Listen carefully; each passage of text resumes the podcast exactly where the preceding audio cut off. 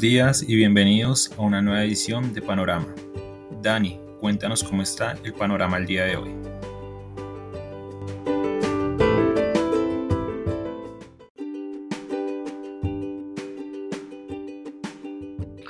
Muy buenos días a los seguidores del podcast Panorama de Global Securities. Hoy, 18 de noviembre de 2021, panorama nuevamente indeciso en el arranque, aunque hemos tenido comportamientos diferentes entre lo que ha sido los mercados desarrollados y los mercados emergentes. Los emergentes no han estado tan indecisos, han estado más bien tormentosos. Con respecto a la noticia del día, bueno, vámonos hasta Japón, una propuesta que se había retrasado desde mitad de año y es un nuevo cheque que recibirán las familias, nuevo estímulo fiscal que recibirán las familias japonesas. En este caso estará restringido a familias japonesas con hijos de menos de 18 años y con un límite de ingresos. Esto que ha funcionado bien en los Estados Unidos y aparentemente en algunos países europeos. Para el caso de Japón, la evidencia pasada cuando han recibido cheques es que ahorran el 70% de esos ingresos. Es decir, que solo hay un impacto limitado en la parte del consumo. Por lo tanto, pues digamos que no veremos un impulso económico suficiente. Además que ya el mercado estaba estimando que con el levantamiento de restricciones del COVID, pues el último trimestre de este año iba a ser muy positivo y además pues estos cheques solo llegarán a finales de este año, comienzos del próximo, entonces se va a limitar un poco también ese pequeño impacto o se va a retrasar el pequeño impacto que se está descontando. La buena noticia para Japón es que ellos no luchan con la inflación sino con la deflación, así que no hay preocupaciones en este frente. Serán 872 dólares que recibirán entonces las familias con hijos de menos de 18 años. Pasando al mercado accionario, ayer el Standard Poor's descendió levemente el 0.26%, hoy los futuros recuperaban 0.27%. En conclusión, sigue en los 4.700 unidades el Standard Poor's 500. En América Latina las cosas no han venido tan bien. Desde el día en que se conoció la alta inflación de Estados Unidos o la aceleración adicional al 6.2%, es decir, el miércoles pasado, los mercados de América Latina han venido cayendo.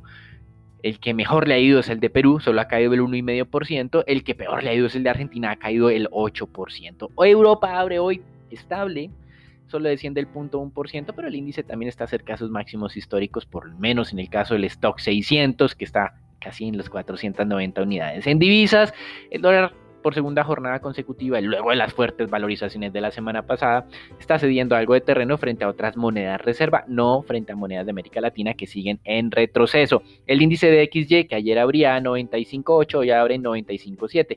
Contrario a esto, las monedas de América Latina, que durante la semana pasada estaban relativamente tranquilas hasta que salió el dato de inflación de Estados Unidos, ese índice la ha pasado de 41.7 de la semana pasada a 41.1 esta semana. La única excepción, parece, es el sol peruano, que así como su mercado accionario, es el de mejor comportamiento de la región. Y en divisas, una especial mención nuevamente con la lira turca. El Banco Central redujo la tasa de referencia del 16 al 15% cuando la inflación está casi al 20%, pues esto no le gustaba al mercado y ya venía vaticinando correctamente este ajuste. Esta vez no se vio sorprendido, pero esto no quiere decir que la lira no pueda habilitarse. En el acumulado semanal, o por lo menos en la última semana, la lira turca ha caído el 9% y el día de hoy lo hace un 2% adicional. Ya sabemos nuestras críticas a este tipo de política que dice que reducir la tasa de interés reduce la inflación.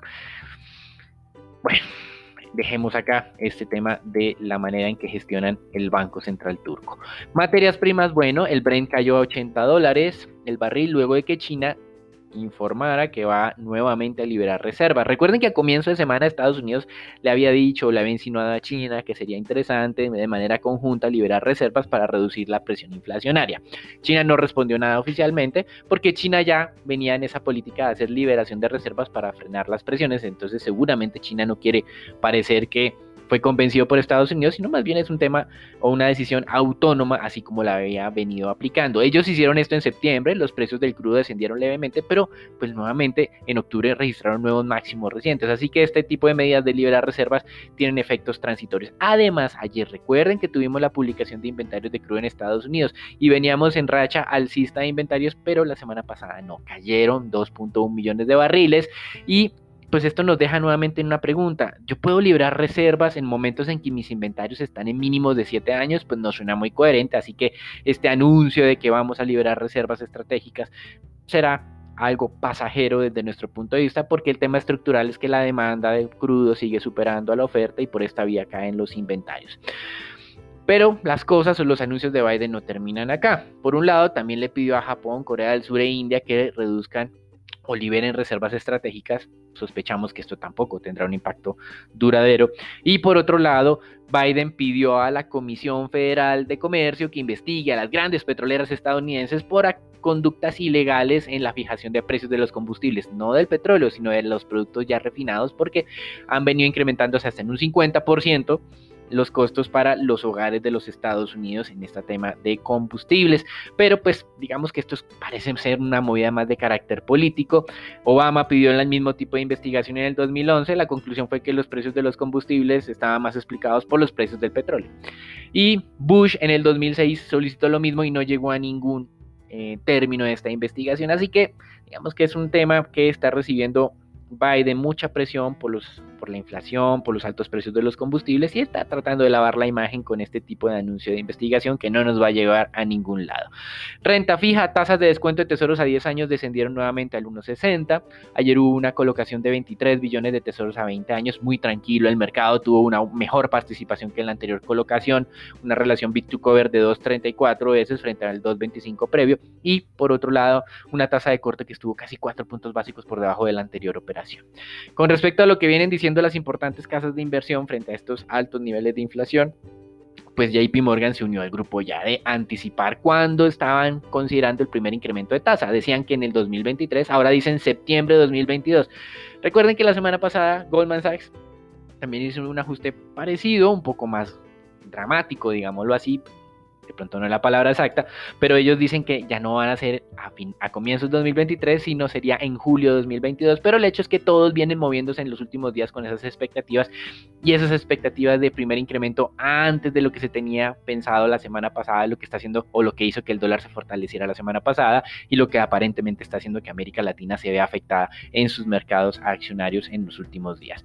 Para finalizar, bueno, todos siguen esperando que antes del Día de Acción de Gracias, 25 de noviembre, el presidente de los Estados Unidos o confirme a Powell o designe a Brainard como la nueva cabeza de la Reserva Federal. Mm, no vemos una gran diferencia en términos de política monetaria entre uno y otro, eh, pero el mercado simplemente lo que quiere es claridad. Algunos dicen que hay nerviosismo, nosotros no creemos que realmente haya nerviosismo, simplemente hay expectativa acerca de qué va a ocurrir al frente de la Reserva Federal. Hasta aquí el reporte internacional, los dejamos con Sharon, con Santiago y con Juan Pablo para que nos cuenten qué está pasando en el mercado colombiano.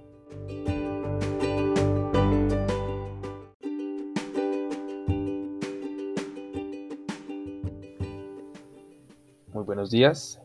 Pasando al panorama nacional, tenemos que el Banco de la República informó que la inversión extranjera directa en el país llegó a 5.824 millones de dólares en octubre. En comparación con el mismo periodo de años anteriores, tenemos que permanece estable frente a 2020, pero tiene una caída de 25% frente a 2019. La inversión extranjera eh, por parte del sector de hidrocarburos y minería aumentó 15,9% alcanzando un monto de 3.861 millones de dólares, mientras que en los otros sectores esta inversión se redujo un 21,3%. Por otra parte, en medio de la cuarta cumbre de petróleo y gas, el ministro de Minas y Energía informó que el gobierno recortó la previsión de producción de petróleo para el cierre de este año. Esta estimación que tenía el gobierno a inicios de año era terminar con una producción entre los 780 mil barriles y, los 800 mil barriles por día. Sin embargo, ahora la estimación que tiene el gobierno es que la producción cerrará el año cerca a los 770 mil barriles por día. El ministro explicó que esta nueva estimación obedece a que la pandemia y el paro nacional dificultaron la recuperación en este sector para finalizar, tenemos que el gobierno nacional eh, anunció que prorrogará por tres meses la vigencia de la declaratoria de emergencia sanitaria por la pandemia. Eh, frente a esto, el presidente señaló que el país está pronto a llegar al 70% de la población con al menos una dosis, sin embargo, todavía es posible sufrir un cuarto pico a causa de la variante Delta, por lo tanto, extiende la emergencia sanitaria para poder contar con un mayor margen de maniobra ante esta posible situación. Esto en el panorama nacional. Los dejo con Charon. Que tengan un excelente día.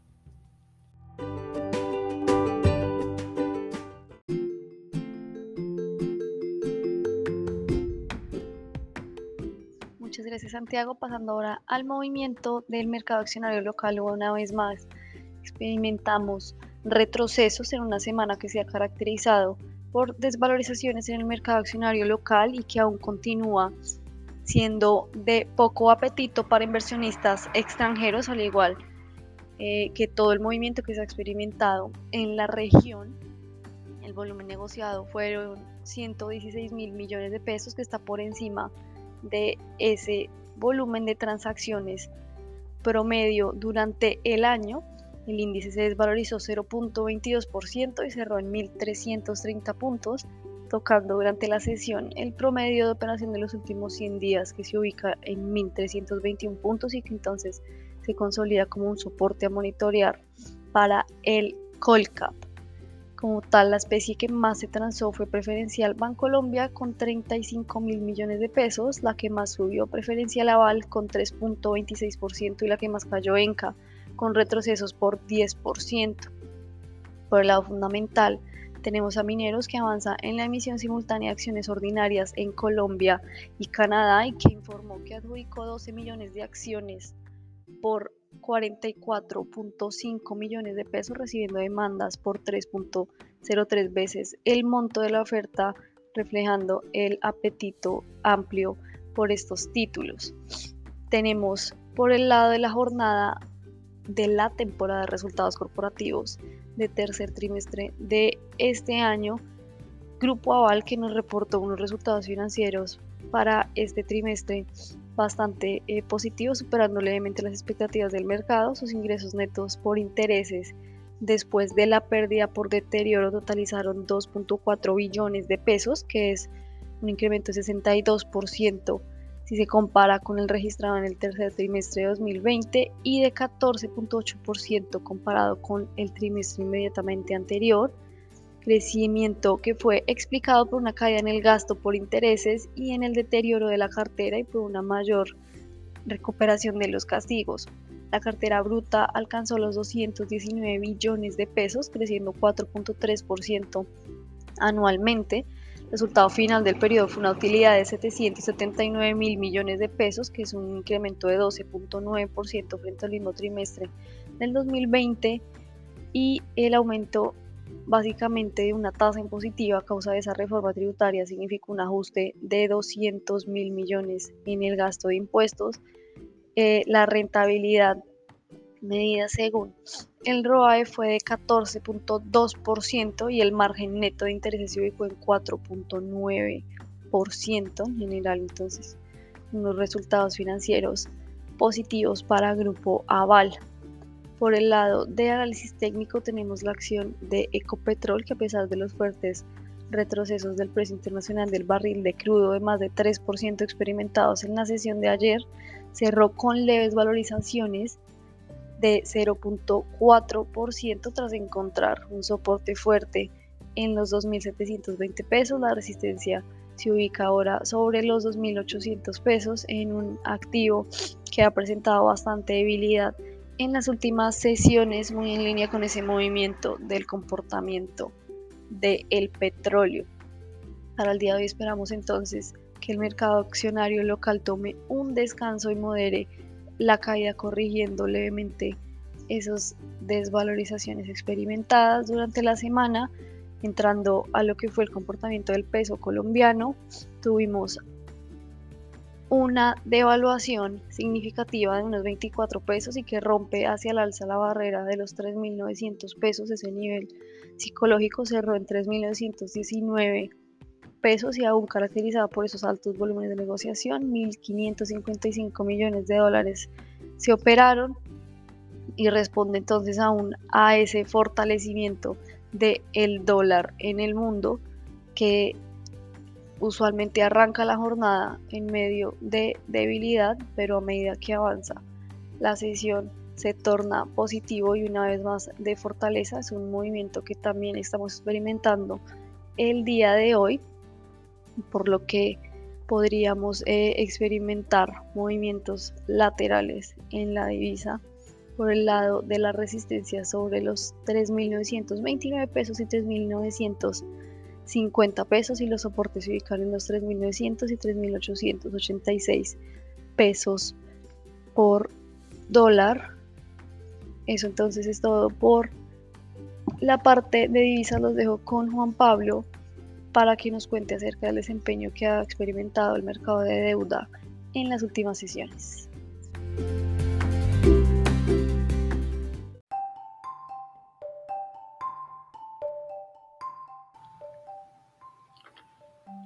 Buenos días. En la sección de renta fija, en particular de deuda pública, observamos que en la jornada de ayer la curva tasa fija presentó una valorización de 12.68 puntos básicos en promedio a lo largo de toda la curva.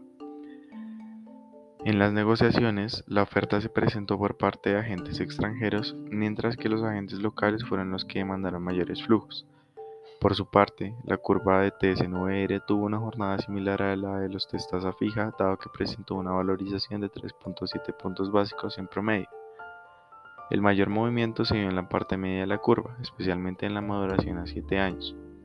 Por lo tanto, esperamos que durante esta semana los bonos sigan una senda de continuas valorizaciones en la medida que la tasa de los bonos presente, presente correcciones frente a esta jornada. Sin embargo, si los bonos del Tesoro continúan disminuyendo su nivel de tasas, esto podría generar una presión sobre los bonos locales y podríamos ver pequeñas valorizaciones. En otras noticias, en la jornada de ayer, la Nación subastó en el mercado público de valores colombiano 455 mil millones de pesos en test denominados en OR en referencias con vencimiento a 8, 16 y 28 años. Por su parte, el Ministerio de Hacienda y Crédito Público recibió ofertas de compra por 842 mil millones, es decir, 2.4 veces el monto convocado. Finalmente, las tasas de corte de la subasta fueron de 3.29% para los títulos con vencimiento 2029, 4.1% para los títulos con vencimiento a 2037 y 4.19% para los títulos en 2049. En cuanto a la deuda pública, observamos que en la jornada de ayer el volumen de negociación de esta deuda fue de 427 mil millones de pesos. Aunque el monto descendió, se sigue observando altos niveles de, de liquidez en el sistema. A comparación de las jornadas anteriores, donde los mayores flujos se transaron en tasa fija, durante, las negociaciones de ayer, la tasa IBR fue la referencia del mercado. Además, el mayor volumen de negociaciones se dio en el mercado secundario. Por su parte, los tesoros americanos con maduración a 10 años moderaron su comportamiento de continuas desvalorizaciones. Así pues, los tesoros presentaron una valorización de 5 puntos básicos, pasando de 1.63% a 1.68%. Esto es todo por hoy en nuestro panorama